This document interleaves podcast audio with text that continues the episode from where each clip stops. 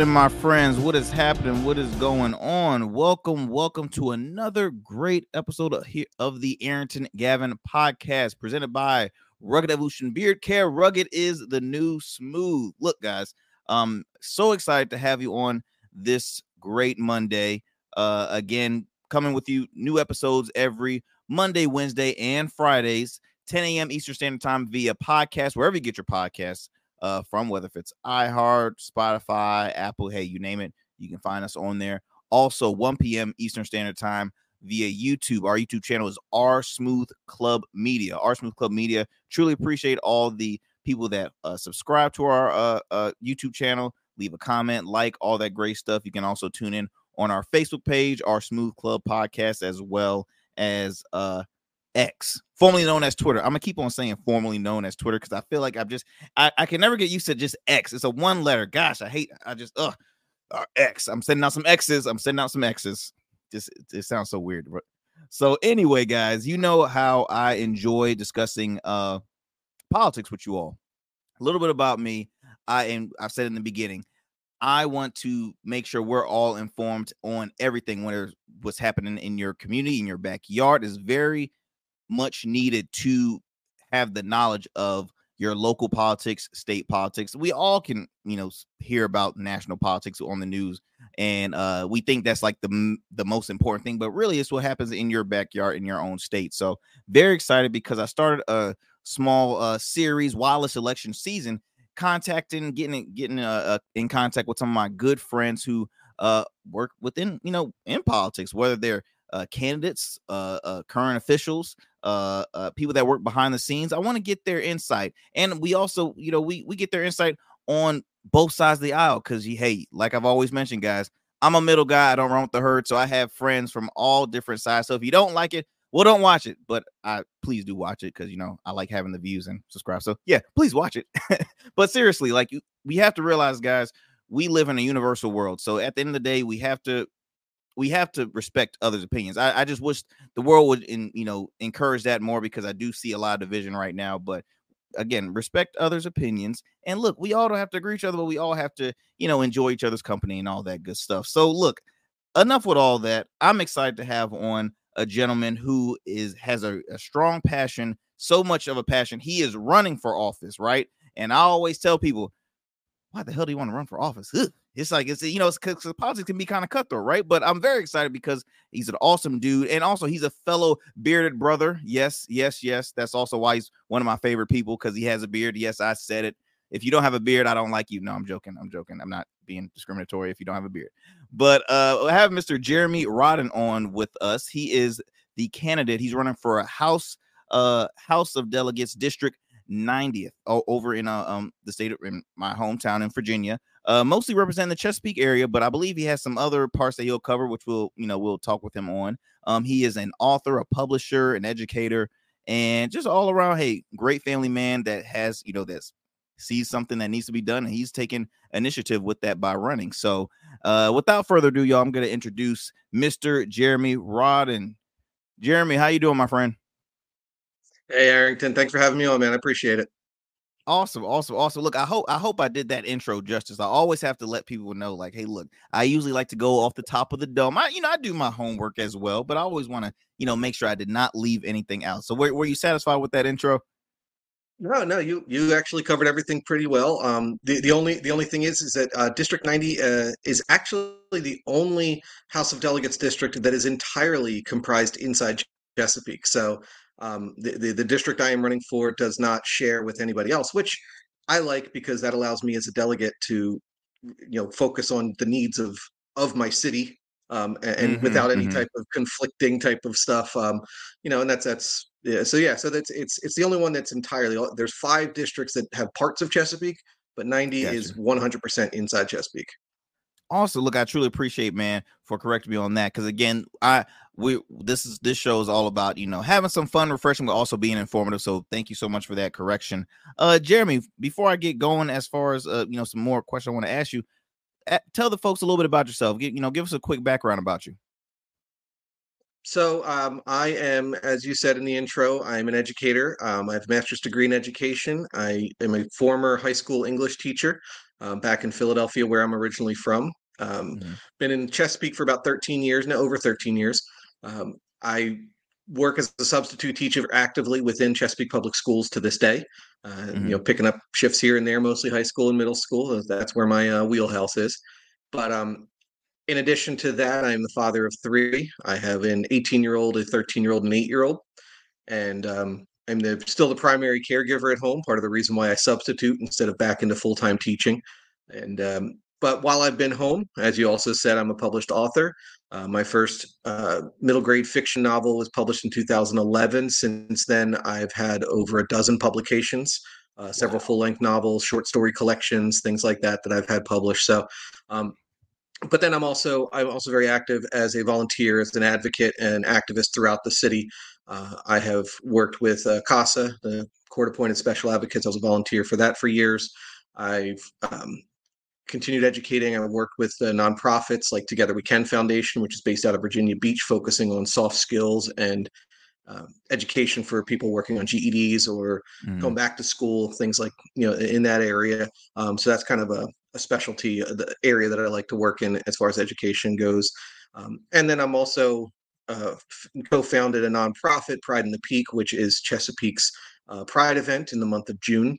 Uh, we are unique in that we have the only local pride event out of all you know hampton roads that is a family and youth focused pride event mm, with mm-hmm. no adult themes things like that. Something that it really matches chesapeake as a brand. Chesapeake as a city our biggest brand is about family it's about community um, it's about come here and raise your kids. Um, so when we built a pride event we wanted to continue to work in that realm and focus on one that you could bring your whole family to. They're not going to see anything that they don't you know they're not ready for um, and to me that's just an understanding of what our city is and what the city likes. We had over 3000 people attend this year um, wow. so we know that this is the trajectory of our city. Our city is becoming more diverse.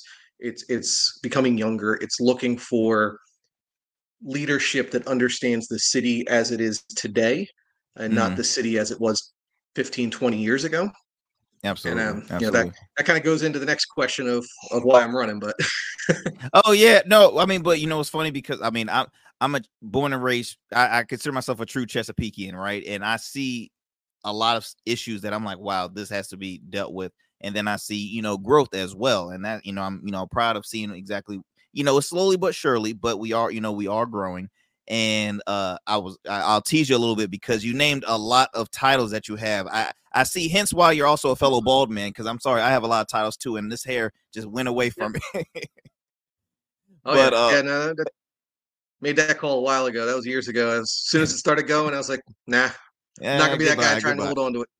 There you go there you go there you go.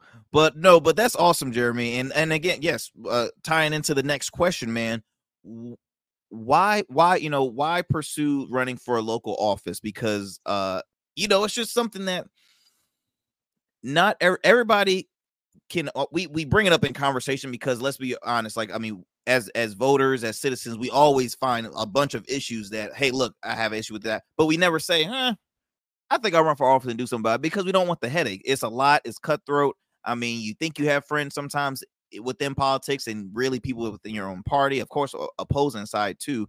But it's a it's a cut. It's really a cutthroat field. So you know, I'm very I'm very curious. Like, what made you want to say, "Hey, okay, look, I'm gonna pursue running for local office"? So, um, you know, uh, this is actually my second time running. I ran last year for Chesapeake School Board, um, mm-hmm. which is kind of what led into continuing, uh, you know, to run for the House of Delegates this year. But um, Eh, you know as with many people oftentimes it's one or two specific issues that really get you engaged um, mm-hmm. as an educator as a as somebody who's a you know cps employee um, we watched during the pandemic we watched the decisions that our school board was making that we really didn't feel was in the best interest of teachers and students and um, one of the biggest frustrations i had was when i started looking at who was on our school board and how we only had one one and a half, I'll say, people at the time that I started looking into it that have ever actually worked in education. You know, our current mm, school board mm. as it mm. stands right now only has one, only has one person who ever actually worked as an educator and administrator in the schools. Um, and wow. that's kind of one of those things where you're like, man, somebody should do something about that. and then mm-hmm. you kind of have to look in the mirror and say, "Well, I, am somebody. You know, am I am yeah. I in a position that I can do this?" And uh, it's it, yeah, not everybody can do it. It's it's not for mm-hmm. everybody. You know, it, I, have known people that were more introverted that r- ran for office. I, I, don't know how they do that. You know, I'm I'm an extrovert. I, I get energy from events and from talking to mm-hmm. people. You know, it's just who I've always been.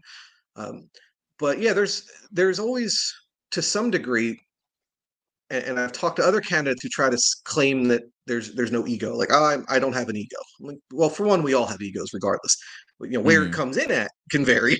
Um, but there true. is a That's certain true. level of confidence you have to have in yourself because really you're stepping up for a job interview for for in front of tens and thousands of people and trying to convince yeah. them why you're better than the other person. So mm. if you don't have that confidence and that ego, you definitely don't belong in that realm. You're going to get hurt, really, or it's mm-hmm. or it's just going to be too much. It's going to be so stressful that it, you know, you can't.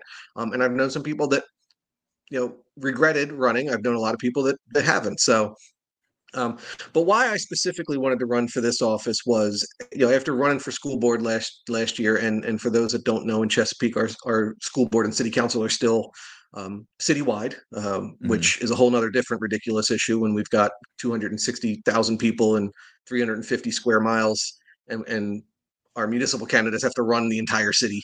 Um, yeah. Unlike all of the other cities pretty much nearby, and Virginia Beach just recently got their ward system. But again, that's a whole different issue. But you know, southern Chesapeake, which is where District 90 is, all of Great Bridge and Hickory, basically, um, you know, from Great Bridge Boulevard down to the border with North Carolina is the district and then from mm. 17 to the border with Virginia Beach. So it's a big district geographically because it includes all that rural and agricultural area. Um, mm-hmm. Um, but the biggest thing that I heard was really, like I said earlier, people are frustrated with the current representation. They don't think that the people that we have representing us now understand the city as it is now and what the city's needs are currently. Mm-hmm. Um, and specifically in my district, a lot of people feel like the the current delegate is more interested in protecting the the interests of big businesses you know the the, the energy monopolies like dominion and things like that mm-hmm. than they mm-hmm. are actually about the everyday issues that that people are upset about in, the mm-hmm. area mm-hmm. um, such as education funding um, the reckless overdevelopment um, we're losing a lot of our agricultural heritage in southern chesapeake i mean you know you've been chesapeake your whole life i mean chesapeake used to be mostly agricultural.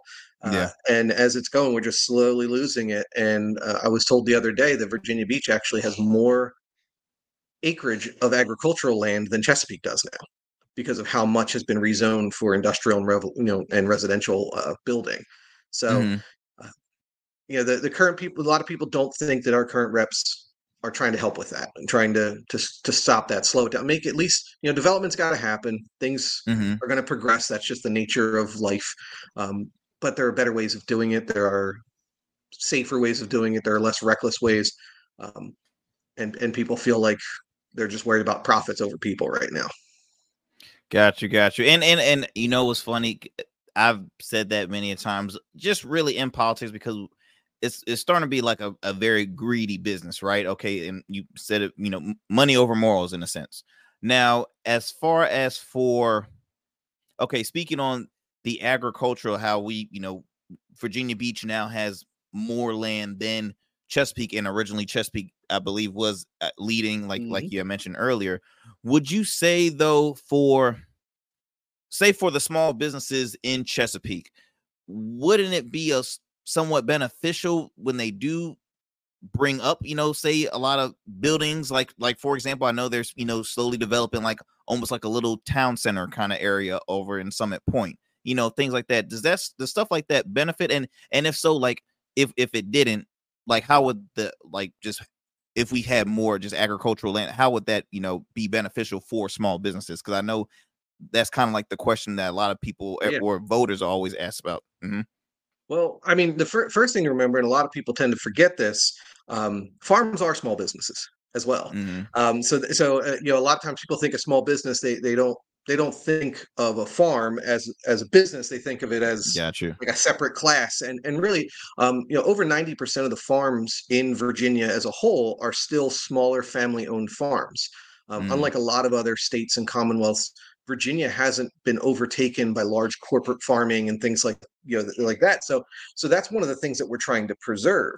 Um, yeah, but you're right. It, again, we still do need to grow. We still need to do that with opportunity. Summit Point is the, is a great example of I think it being done well. They took an mm-hmm. area mm-hmm. that was kind of an industrial park, really, in the in that center area of Greenbrier, um, and and with a an anchor like the Dollar Tree corporate headquarters, they were really able to build around that. And mm. I think that's turning into an awesome thing. Great restaurants, you know, an area that you can safely walk around and, you know, kind mm. of park your car and chill. And, and you know, I'm, I'm excited to see how that's growing. And I think that's going to be a great central thing. Um, what we're talking about preserving, though, is, and a lot of the building that we have in southern Chesapeake, it's being built residential.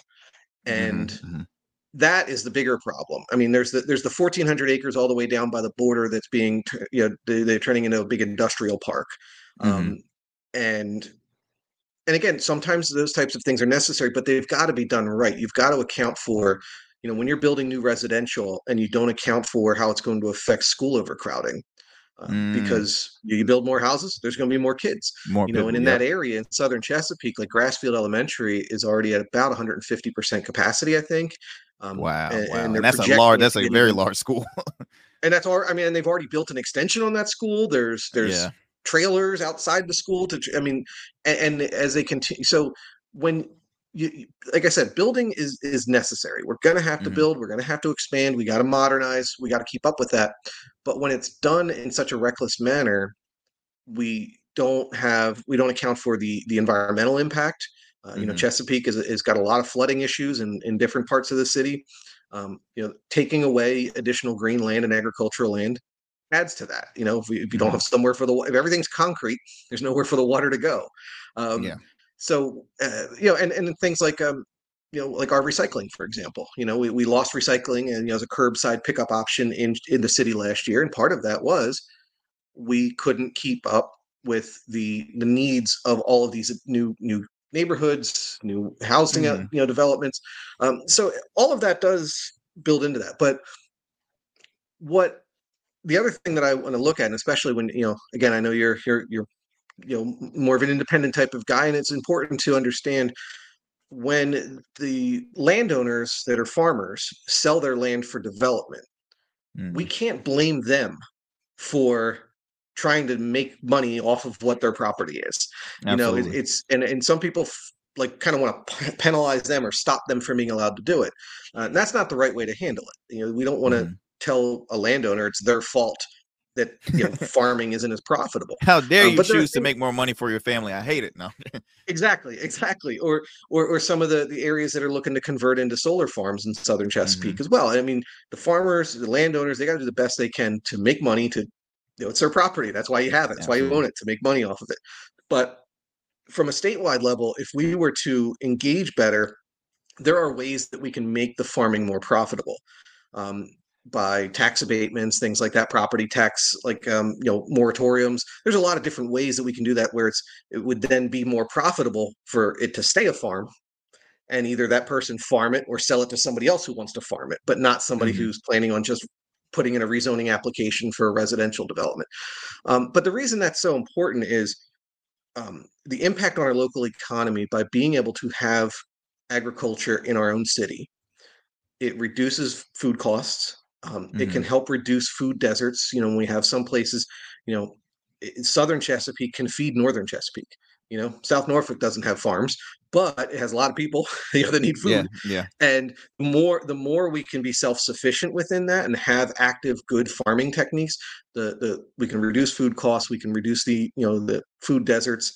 You know, when we have to import everything from far away, costs rise. So mm-hmm, mm-hmm. there there are benefits for that. And then and then there's the the heritage aspect of maintaining a certain expectation of life. You know, people that live in southern Chesapeake live there for a reason. You know, yeah. they like being in a more rural agricultural area. And the more that's taken away, the more people feel like they're losing the promise of what Chesapeake offered them.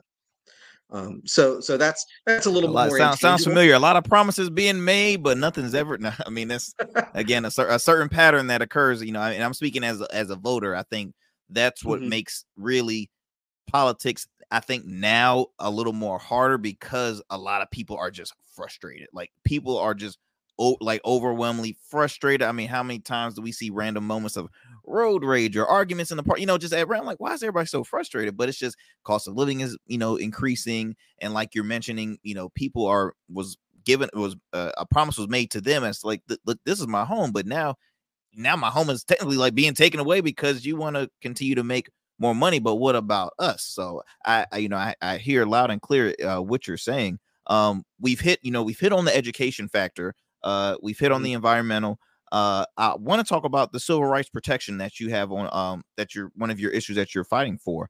Uh i know recently i've uh heard that i believe either three precincts for uh people to go vote for was taken away from them so it makes uh, really it makes it harder for uh certain areas to like vote which it's you know i feel as though it's an unfair advantage because and you're running uh, if I if it's okay if I can mention you're running uh as as a, on the Democratic uh as a Democratic candidate for the House of Delegates and I'm Chesapeake in my I'm, I'm proud Democrat. yeah okay so like Chesapeake in my eyes is very conservative. Now I've heard otherwise. I've heard it's you know fairly purple.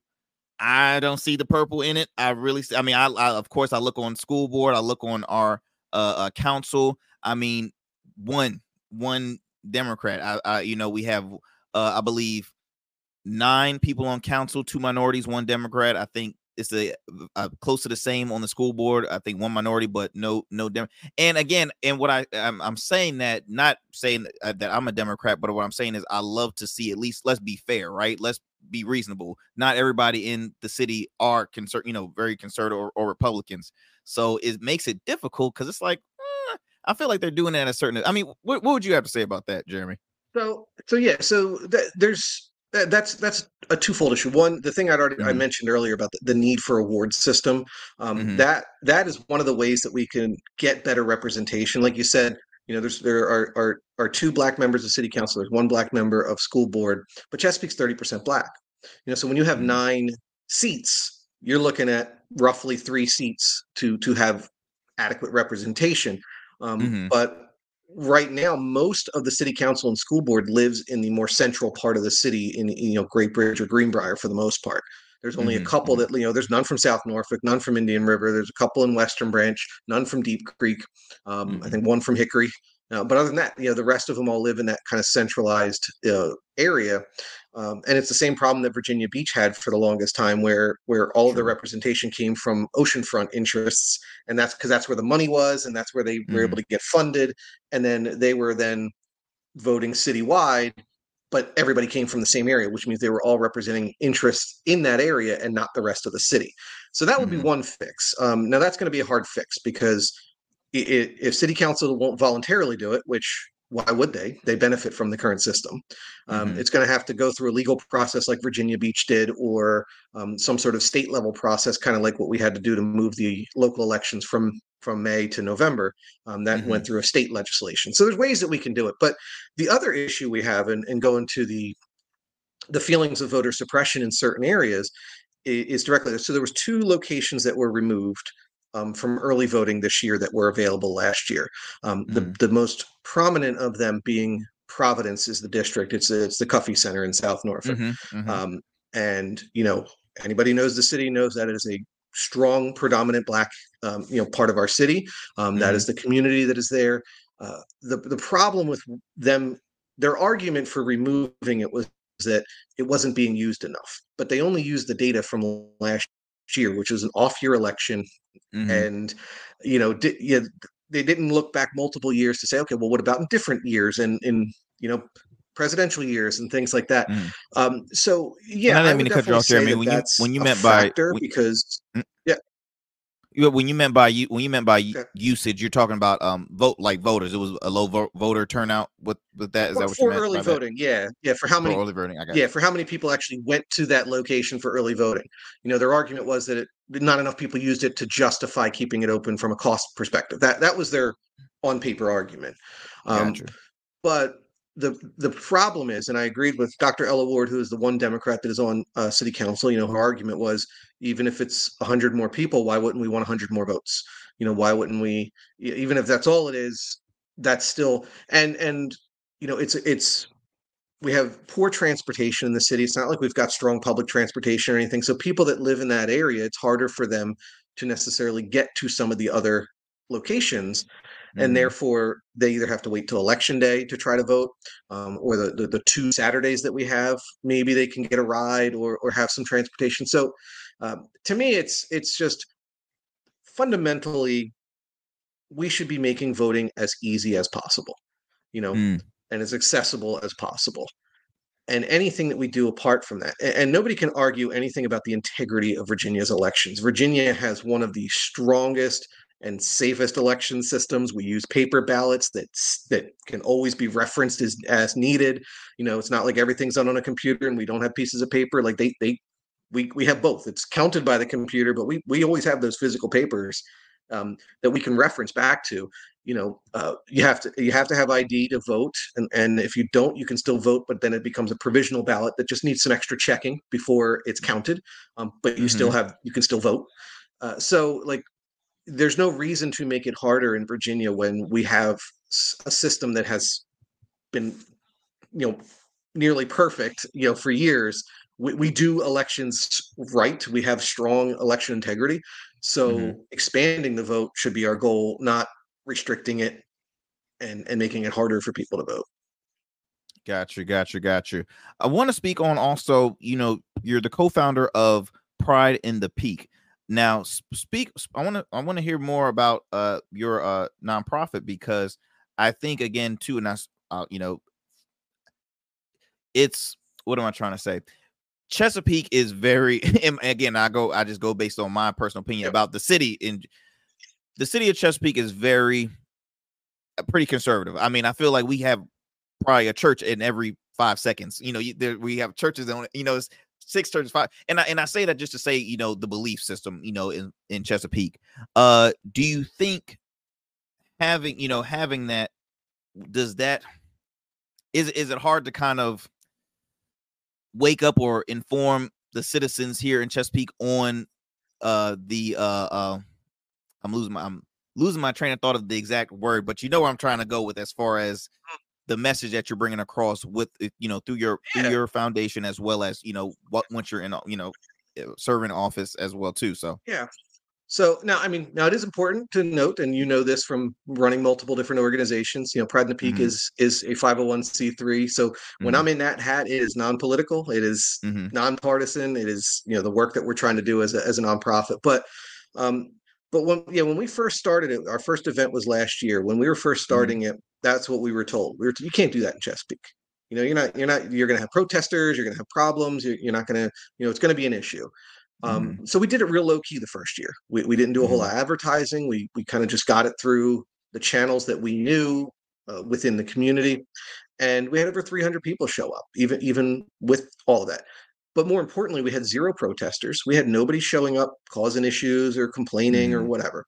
Um, so when we built it bigger the, the following year, we were okay. We're going to be prepared because now we're expanding it. We're marketing it. We're we were reporting, you know, doing it on the news to let people know about it. Mm-hmm. Um, and we had over 3,000 people show up and we still had no protesters, no problems, no issues. That's issues. awesome. That's awesome. Um, I, I, think part of the reason we're successful in the city is, um, and and my my president Amber Bomer and I we we go to a lot of um, events to promote the uh, you know the work that we do, um, mm. craft fairs and things like that throughout the community. And those are the conversations we have when, when we can tell people the style of event. So a lot of times people think of Pride, they think of Norfolk Pride Fest, they think of you know the big Pride events in San mm-hmm. Francisco mm-hmm. or or DC, and you know it, those are adult focused events. Those are events mm-hmm. created for adults to have that inclusive space and being able to be proud of who they are um, out loud and without you know hiding anything um, mm-hmm. um, but when we created ours and we specifically wanted to tailor it to family and youth i think that's where we're finding acceptance even within conservative members of our community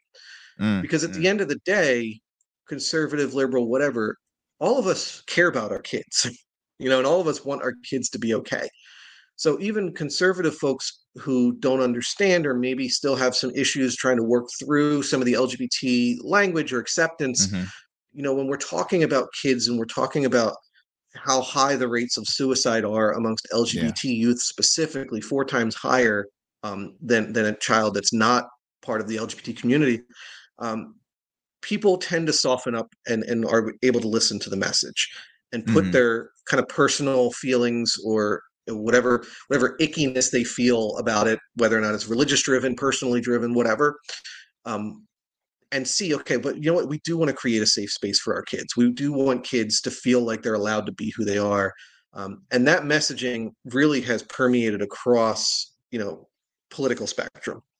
Um, mm. and we we have had very few any events we go to. We've got our pride in the Peake stuff. I mean we, are not hiding who we are or what we're promoting and um, you know when we you know we get some looks occasionally but when we when we can have those conversations and we don't have it on a confrontational level we try to meet people where they are yeah. we can then talk and we can make progress. And you know we don't expect everybody to walk away fully accepting everything from a conversation mm-hmm. but they can see that there's a difference in presenting this as a safe place for for kids than promoting it as something that's more adult focused. And you know there's a lot of stuff that you you would see at Norfolk Pride Fest that you wouldn't want to bring your kids to you know? Yeah yeah that's well that's think, not for them that's it's for adults. Yeah yeah and I think that's very is very important that you know that you you know bring something like this up because I feel as though for opposing sides for for good talking points for them they always going to bring up look there's children at drag shows there's children at drag shows and like you and like you mentioned okay you have more adult related things and then you have more family and you know in oriented things and I, I do think this is very important because at the end of the day what how is the message being brought up? I'll just for example add a you know add a drag show right? How is the message being brought up if it's more of a party then actually okay we want to have a good time but we also want you to please understand and under uh, follow the message where we're going because look we all struggle with uh with the the language like you mentioned. I I'll, I'll say it for myself I you know I struggle and I have friends that are uh, from the you know from the community close friends and family and I always have to correct myself because I always ask I'm like wait can you know can I say that? Am I am, or am I off a letter or you know what is the pro you know uh, we when you want to be addressed by because the the irritating thing is people don't people are so uh, uh, hesitant to to change, right? And they have to remember that through time, change always comes. Gas prices are going to change. Certain clothes trends are going to change. Certain restaurant food, everything changes.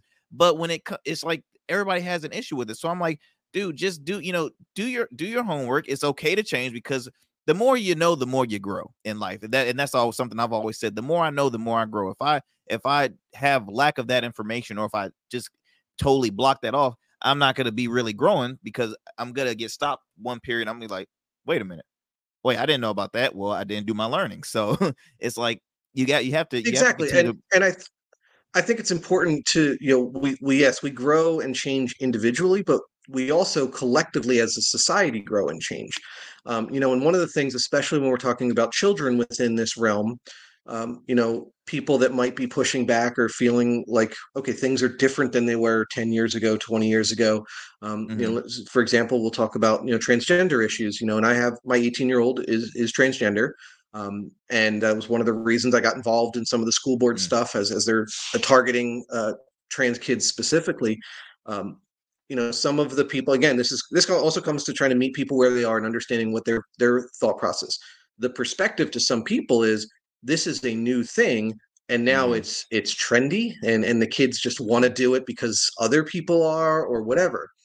Um, and i can understand that perspective but when you step back and look at all of history and say is this really a new thing or is it becoming safer to be this person and this way more outwardly? And that's why we see an increase of it in our culture. It's not that suddenly people are saying, "Oh, I want to be this," because we had a very similar thing. I remember growing up in the '80s and '90s, you know, where where gays and lesbians were coming more prevalent and more culturally accepted, and mm. people said the same thing. How come everybody, you know, now it's it's trendy to be gay? Everybody wants to be gay now, and it's like, no, they always were, and they always were throughout history. Mm-hmm. But 60 years ago, you would have killed them for it. Mm. So maybe they didn't talk about it openly, and now they can, and and feel safer and, and then it helps with their mental health so so it's important when when i and that's one of those conversations we have with people who come back with that type of pushback it's like well they're just doing this now because it's because it's the cool thing to do or whatever and mm-hmm. i'm like mm-hmm. no people start vaping because that's what the cool kids do they don't change their oh, gender. don't do not get me started with the tobacco well, vape. If I yeah, see we- another damn tobacco vape shop, I'm like, it's like so many. Oh my gosh. But but again that, that also comes from meeting people where they are and if we want to make progress we can't have people especially people in elected office who are Mhm. always ready to combat somebody who comes at them with a different perspective. You know we need to meet each other where we can meet and work from there. That's the only way we can get things done and we, you know that's why like you said so many people are so frustrated with the dysfunction of our government right now especially at the federal level. Um, partially because of that, because we are so pushed to extremes on either side that everybody else in the middle who just wants to live their life can't. And and and and that it, it creates this that kind of apathy and the, the disenfranchised people just feel like why even vote? Like doesn't matter what side i pick they're both horrible. Um and that's that's sad and that's that's that's a breaking down of our democracy when people feel that way um, and that that's one of the struggles we have in chesapeake as well that that Mhm. because one party has dominated so strongly for over a decade now, people that might be more liberal or more progressive are disheartened and feel like, Yeah. well, why even bother? Because they're just going to control everything anyway, which Yeah. we need to overcome that by being out and proud Democrats as candidates running out there saying, look, there's Democrats in here too. Lots lots of progressive. And truthfully, in, in Chesapeake, and this is why I agree with people that say it's more purple, we got a lot of more independent, middle of the road people like you. A lot of people in the city are more there than they are on either extreme side Mhm. and to that's where people want to live and when you look at statewide so you look at our municipal elections and our local elections and you know everybody's republican you know with the exception of one um, Mhm. but when you look at statewide elections like when senator Kaine runs you know senator Kaine wins chesapeake you know and Yeah. he's a democrat you know senator warner wins chesapeake um, so Ch- chesapeake will vote collectively as a city on the state elections and federal elections and vote for Democrats, Mhm. but and not have a problem with it. But then when we get to our local elections, we just don't have that same energy and that same passion. Um, where we need to, we need to have strong candidates that are out there that are visible in the community, um, and we're doing that. We're we're I believe we're heading in the right direction, and I think that it's better for Chesapeake for both parties to be strong, um, Yeah. because then we we get a mix and we get people that can be from both sides and compromise and work together, and that's how government's supposed to work. Um, so I, I think we're heading in the right direction, but you know, we got this year, we got you know next year municipal elections again. We'll see how that goes. So Awesome, awesome. man. Well, look, Jeremy, I have to ask why? Why should people vote for Jeremy Rodden? Um, the the biggest thing is that I truly see public service as running for office as as that as a service as somebody that's public. Um, I feel, especially on the state level and the, even the local level, a lot of people in the city don't even know who their representatives are. They don't. They couldn't pick them out of a lineup. You know, maybe they'll Mhm. vote one way or the other because of a political affiliation or it's who somebody told them to vote for. Um, but I, the the legislators that I admire, um, you know, locally and throughout this city, you know, folks like Delegate Jackie Glass in Norfolk and you know Danica mm-hmm. Roem up in Prince William County. Part of the reason I admire them is because they are always working to be visible and accessible within their community, which allows them to be more effective to advocate for the community. You know, so I've had people that I've talked to, you know, even more conservative people who who are excited to vote for me because they they believe that about me. You know, they Mm. believe that my goal is to actually represent the district that I'm in. Southern part of Chesapeake is where it's a little bit more conservative. I'm running as a Democrat. I'm running as, as you know, I'm, I'm I'm a proud liberal. Um, but what I've reminded people as well is my personal beliefs are part of what dictate the way I would legislate, the way I would vote. But I'm not there to represent me. I am one voter in this district. I am there to represent the entirety of the district.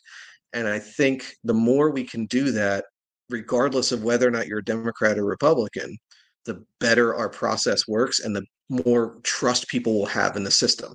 You know, if you feel like well, my I'm a Democrat, but my legislator is a Republican, so I can't even ask them to, to help with something. Mm. If that's truly the reality of it, it's we're failing as a system. You know, we don't just represent the people that voted for us; we represent the whole district, even people that voted against us. We still are there to represent them. So we've got to be public, we've got to be visible, we've got to be accessible. That's why I, I have everything on social media. You know i refuse to call it x too. I only i only call it twitter. I'm, I'm just i don't accept it. It's twitter. Yeah you, um, you haven't you haven't but, you haven't made that change yet. You haven't go, go nope, that change yet. Nope. I, am not I, I, don't accept it. Um but but i think that's important. I think it's important that we're engaging that we are willing to have people ask us questions and and and being able to answer the hard questions you know yeah. and not just you know when, when we sit in corners with people that already agree with us we that's back to you said about growth we never grow mm-hmm. we never change if we're not challenged um, yeah. and as a legislator as, as an elected official i think that's part of the job is to be challenged you can't just hide in a corner and say well i'm just with my people that agree with me um, because uh, that's not how progress works so absolutely and it's funny I, I tell a lot of people like i have a slew of friends that majority i'm pretty sure the time we do not all agree at all. And I think that's the fun part because that's how we each kind of grow off of each other. We learn a little bit from like majority of my friends. I'm pretty sure, yeah, we I have you know conservative friends, I have liberal friends, I have you know same that align with my beliefs, and then I have people that are total opposite. I mean, it's family friends. It's just and and that's how I continue to learn. I learn off conversation. I you know I'm I rarely I, I should read books more, but I, I, I read based off of people. I you know I learn a lot through you know through conversation and through individuals. Um, an- another quick question I would like to ask Jeremy before I get you off. Uh, why if if an individual if a, if a voter says, "Hey, look, I'm tired of the whole pattern uh thing going on when it comes to politics, when it comes to politicians as well, and I really don't think my vote counts. So I'm not even gonna try. I'm gonna just give up on. What do you have to say to that individual? Because I always love to bring up that question. I'm, you know, I'm, I'm a not, I'm 28 years old. I have people that are my age and younger, and uh, uh you know, even 18 or just even older people. They, they don't know. They're not aware when it comes to local office. They don't know anything when it comes to that. They don't choose to at all either. Why is it very important? Why, you know, what can you say to an individual like them to say, hey, look, come on? yeah, it's it's it's hard to overcome you know a lifetime of feeling uh, disappoint you know, disappointment and stuff yeah. like that in, in a single conversation um, but especially when we talk about local um, what you know especially people that you know maybe people that, that vote every presidential year but don't vote every other year in between mm-hmm. Um, mm-hmm. you know that's a big chunk of the people that we we, we try to get to uh, because clearly they understand the process on a national level and, and why it's important um, but what what i try to remind people is the re- local office affects your daily life more mm. than the president ever will.